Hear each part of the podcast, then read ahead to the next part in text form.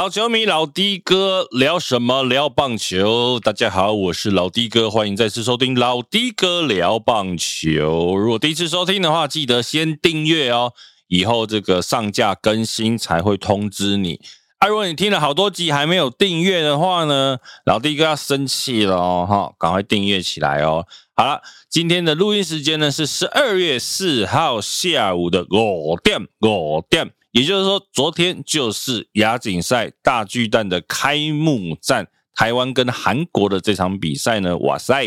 真的是非常的幸运啊，可以走进球场来目睹这个台北大巨蛋史上的第一场国际赛。这场比赛呢，当然啦。表现最精彩的、最让人惊艳的，哎，不能说惊艳，因为好像可以预期，好，就是我们的先发投手徐若曦。几个礼拜前呢，我们还在这个老的哥还在乐天桃园的观众席上，希望这个乐天可以打爆徐若曦啊。但是呢，几个礼拜后，国际赛有趣的就这样啦，我们就要帮徐若曦加油。结果徐若曦真的非常的争气。要许我七局的投球，竟然投不到八十球，里面呢只有十二颗的坏球，球速、变化球、球值各方面都非常非常的优秀。当然啦，这个有人说，其实徐若曦昨天也是在虐菜，也不可否认啦。因为说真的，韩国队这一次派来的阵容并没有这么的成绩没有那么高，主要就是很大学选手啦，然后跟一些这个二军的球员。所以其实成绩跟亚运那有很大的落差哈，那徐若曦可能对他们讲真的就是超乎他们能够打那个这个面对的投手的成绩，所以其实徐若曦在整个前面的七局可以说是威风八面，咻咻咻，突然间哦，一下子好像每个三颗球、四颗球就结束，所以表现的非常理想。那当然后面上来的孙艺磊呢，其实两局也是。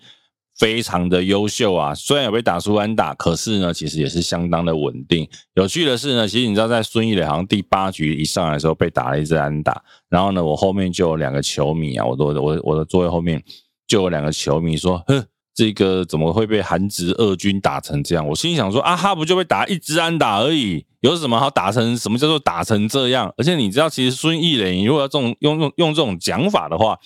他不过也就是。”日职二军的育成选手而已嘛，所以被打一支安打怎么了嘛？哎，结果呢，果然老天有眼哈，瞬间打脸，马上呢下一下一棒呢，韩国就打了一个双杀打，这一局的危机就化解了。所以呢，我觉得有时候哈，你要当酸民哦，真的啊不，你要如果要评论 评论球赛哈。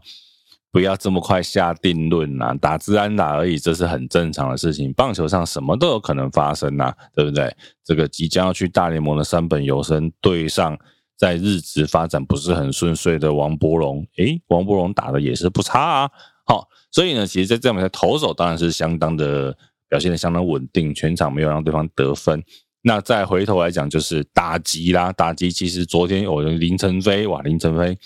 四支三的表现也打出了台北大巨蛋史上正式比赛的第一支安打，史上留名啊！那当然，这样的关键还是发生在三局下半哈，南莫一样一上来，在没有人出局的情况下，先来一支深远的二垒安打。那个球呢，大概你如果在往上个一公尺吧，应该一公尺到两公尺左右的高度，应该就会成为他这个台北大巨蛋史上的第一支全垒打。那虽然球没有出去啦，不过也是开启了台湾在这一场比赛的攻势。那接下来包括邱志成的安打啦，然后陈孝云的内安打，还有林晨飞安打，所以这一路呢把这个分数呢打到三比零啊。后面虽然有刘继宏的双杀打，不过呢还是有带回一分。但是呢，我觉得在这一局面，你可以看到，其实，在整个郭里坚夫总教练啊，这这个在战术上其实是相当的灵活，而且靠着这个球队的速度，因为包括南莫一样啦，然后邱志成、陈孝允都是有速度的选手的时候，在垒上呢。靠靠着这个跑打的战术，其实算是也有一点打乱了韩国队内野的守备，哈，让加上这个可能二游的默契又不是这么好，所以呢，这一局的三分其实是这场比赛获胜非常非常的重要的关键。那我觉得接下来呢，其实大家可以再来看一下，就是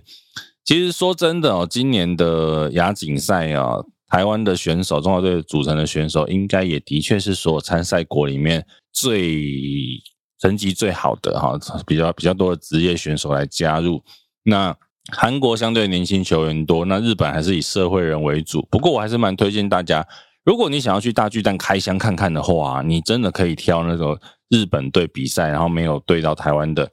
比如说啊今今天的啦、明天的啦等等的比赛。去看一下，你若想开箱大巨蛋，顺便可以看一下日本选手啊，他们的不管在技术上啊，或者是他们一些比赛的细腻度上，其实都还蛮值得欣赏的哈。所以这是另外一种开箱大巨蛋的方式。但是说真的，除了比赛呢之外呢，我觉得大巨蛋真的是视野相当的好。呃，实际走进去之后呢，因为毕竟我们是看球看很久嘛，对于第一颗这个大巨蛋也是相当的期待。那其实大巨蛋的。我们我坐在位置是在内野一二三区的这个二十九排，那其实这个位置呢，它已经蛮靠近外野了，等于是三垒侧最边边的地方，所以其实蛮靠近外野。那即便在二十九排属于比较中后半段的排次，那我上面其实会有二二层台，就是这个上层看台的遮蔽，但是呢，其实在视野上还好，我们并没有。被楼这个上层的看台有太多的遮蔽，所以视野上其实相当的舒服。唯一是比如说在左外野线边的球，即便是界内啊，可能会看不到。那个是我我这一区目前视线上比较有问题的。那我看最后一排到三十八排，即便在三十八排坐下来，应该视野也不至于太差。的确，比较大的影响啊，会是那个内野。观众席前面这个护网的这一些栏杆，它的确非常的遮蔽视线啊，这个是我觉得未来必须要想办法改善的，因为护栏非常多，然后我觉得也其实说真的有点多到太密了，那它又是一个银色的粗粗的，所以其实还蛮干扰整个比赛的观看，甚至你可能有一些角度，我相信你可能连打击区可能都会直接被遮住看不到。这是比较可惜的。啊，在大家之前最常讲的大荧幕呢，其实现场看的确没有这么小啊，它有三十公尺。那之前一开始出来那么小，我们之前也讲过嘛，应该是因为开广角的关系，所以在广角镜，它如果在整张照片的最中间的话，它会显得非常的小。那所以我觉得整体来讲，这个大巨蛋的球场目前呢。是舒服的，然后在看球的视野上各方面其实也都相当的不错，蛮建议大家有机会的话就去体验看看。那目前已知啦，明年三月多还有呃独卖巨人要来台湾对上乐天跟兄弟的比赛，如果你有兴趣的话，如果你又是日职迷的话，那应该也是蛮推荐大家去看这个比赛的哦，都不用担心下雨，多好啊！啊，现在台北外面正下着小雨嘛，那。可是呢，还是必须要讲了。我觉得比较可惜的就是哈，因为毕竟这个台韩大赛是六点开始嘛，那我五点就有进去看这个开幕典礼。哎，开幕典礼说真的，真的是办得非常非常的烂啊。我们只能因为其实我自己本业嘛，算是跟活动相关的产业，所以你在看这个开幕典礼的时候，你就想说，好吧，我是来看棒球的，我是来看棒球的。因为什么呢？其实哦，大家知道。我在四点进场的时候呢，就已经看到一群学生站在场边。然后我那时候想说，这群人是要干嘛的呢？后来说啊，可能是你知道，他们等一下开开幕典礼嘛，这些学生很多人，他们可能要出来拿八队的大国旗哈，八个参赛国的大国旗。我想，嗯，很有气势，这个设计很棒。自己想了很多，就没有，他们就是开场装进演绎、装进高职的那一群跳舞的学生。我想很多，你如果在看转播的或者看现场的，你都想说他们到底在干嘛？呃，我觉得不，我不是要怪学生哈，这不是学生的问题，而是你为什么要做这样的安排？跳了十分钟，然后跟棒球说真说真的没有太大的关系，非常的漫长。幸好啊，他们在跳舞的时候呢，诶，我们这一侧徐若曦开始出来热身了，所以我们有点东西看，我们有点事做哈，不然其实你真的不知道那开场舞在干嘛。然后呢，其实选手也很可怜。他们大概从五点开始的开幕典礼，五点十分轮到他们出场。他们大概从四点四十四点四十五左右吧，就已经站在外野等了。哎，那些球员是我们，你不要说其他各队的，我们不认识啊哈。那一些台湾的选手，每个都是对不对？直棒界里面也算响当当的人物。然后他就让他在那边站了半小时，哭站半小时，不知道在干嘛。那你所谓的出场就是从外野走到内野，所以其实你会觉得这些设计都设计安排都非常非常的糟糕。然后那个开场影片就是也不知道在播什么东西，然后又又特特意要剪那个你知道市长站在球场里面的画面，站在巨蛋里面的画面。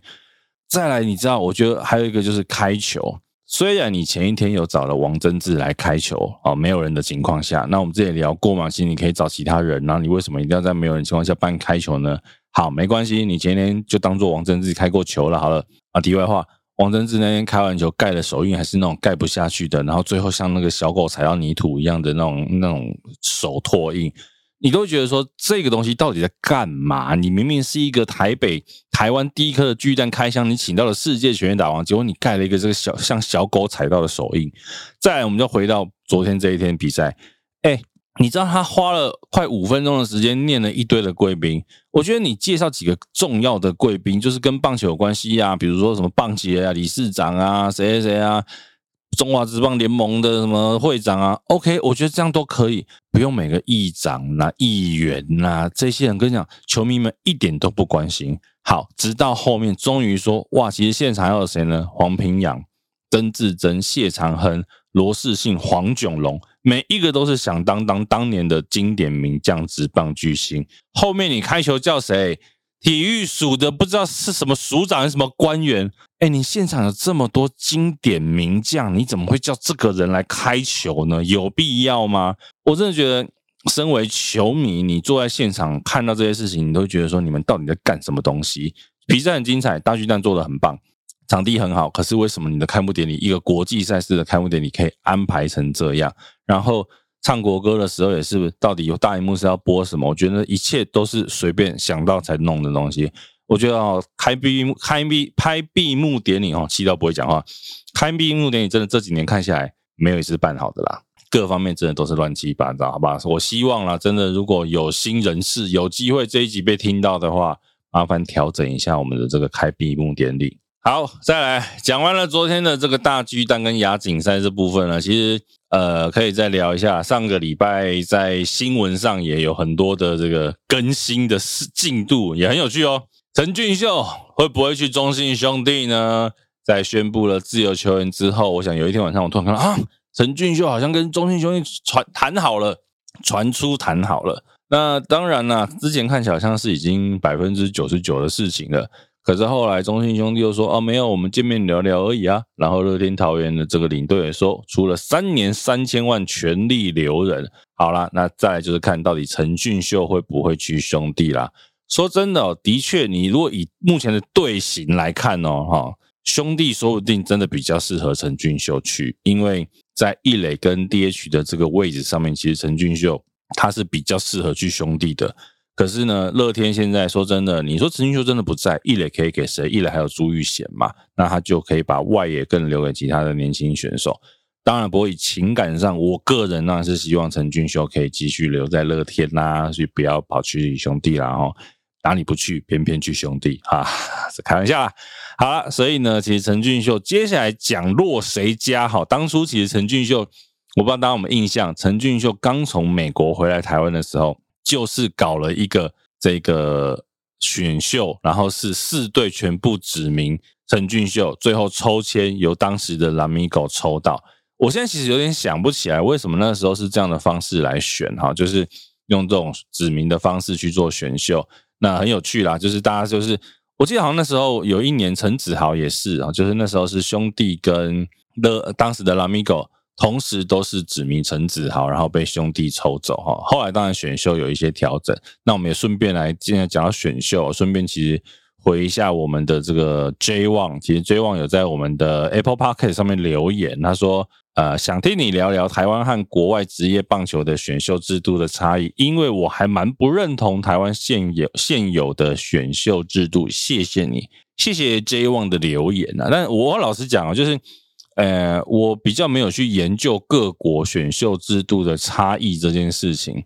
我唯一觉得，台湾目前的选秀制度可以有调整的，就是为什么还要一直维持季中选秀这件事情？当然，其实就跟包括前一阵子吴念婷啊，然后或是甚至像张玉成、张张毅、张玉成，他们都说有希望可以回来台湾打球。可是呢，你用一个季中选秀的时候，你就变成像当年陈冠宇一样嘛。他就必须要等到季中才能选，可是明明球季上半季他就都参与不到。我觉得这个是，但或许可以理解，他是为了比如说高中生的毕业啦、大学生的毕业啦来投入职棒。可是相对起来，这一些从国外回来的，好像是不是可以有另一次的选秀，或者是说这一些真的是已经过了一个年纪，然后在国外有时机的球员，他们是不是还一定要透过选秀制度来加入中华职棒？我觉得是要仔细思考的一件事情。那至于 J 旺说的，就是国外跟台湾的选秀制度的差异，我要说真的，我真的没有很了解各国的选秀制度。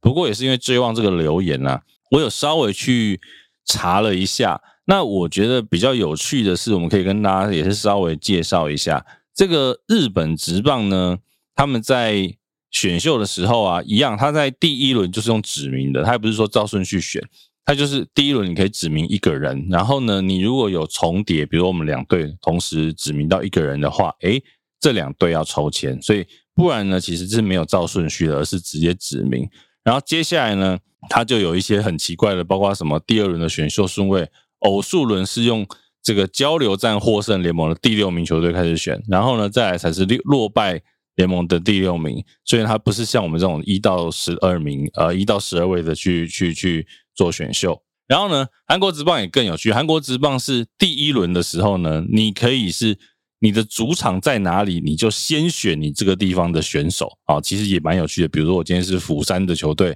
我就可以先选釜山出来的选手，这个是韩职，我觉得很有趣的。然后再来，我觉得日职目日职跟韩职目前都还有两个很有趣的事情啊，就是他们可以安排所谓的现役选秀，就是在。呃，球季结束之后呢，丢出一些现役选手，然后各队可以在现役的选手里面再去做重新的选秀。我觉得这个其实蛮有趣，这个有点蛮类似像我们现在的战力外名单再拿出来选秀一样。这个是一个蛮好玩的设计啊，我觉得这个东西倒是中华职棒可以来做参考。好，最后呢，要稍微来刊物一下之前有个讲错的地方。我之前有一次讲错说这个呃三山虎曾经拿过金冠军，然后这个 Fan Show 就来指证了一下，金冠军实当当年是职棒三年。兄弟当时的兄弟象所拿下的哈，那是因为他拿下了这个上下半季的冠军，同一队直接总冠军呢也没有挑战赛，所以那个时候联盟觉得无聊啊，就弄了一个金冠军赛。那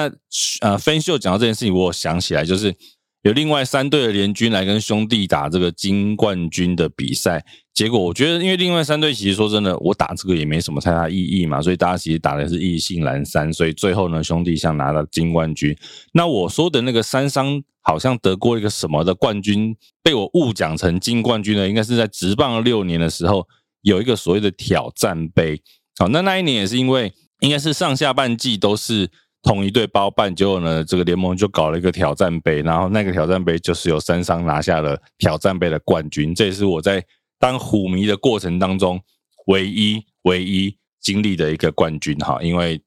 呃，三商的第一个季冠军在元年的上半季，那个时候我还没有参加，不是没有参加，我还没有成为三商虎队的球迷，所以那个挑战杯的冠军是我对三商唯一冠军的印象，好不好？给大家一点。刊物重新的纠正自己的机会。好了，这一节节目就到这边，记得一样订阅，然后五星给我们留言哦。就这样，拜拜。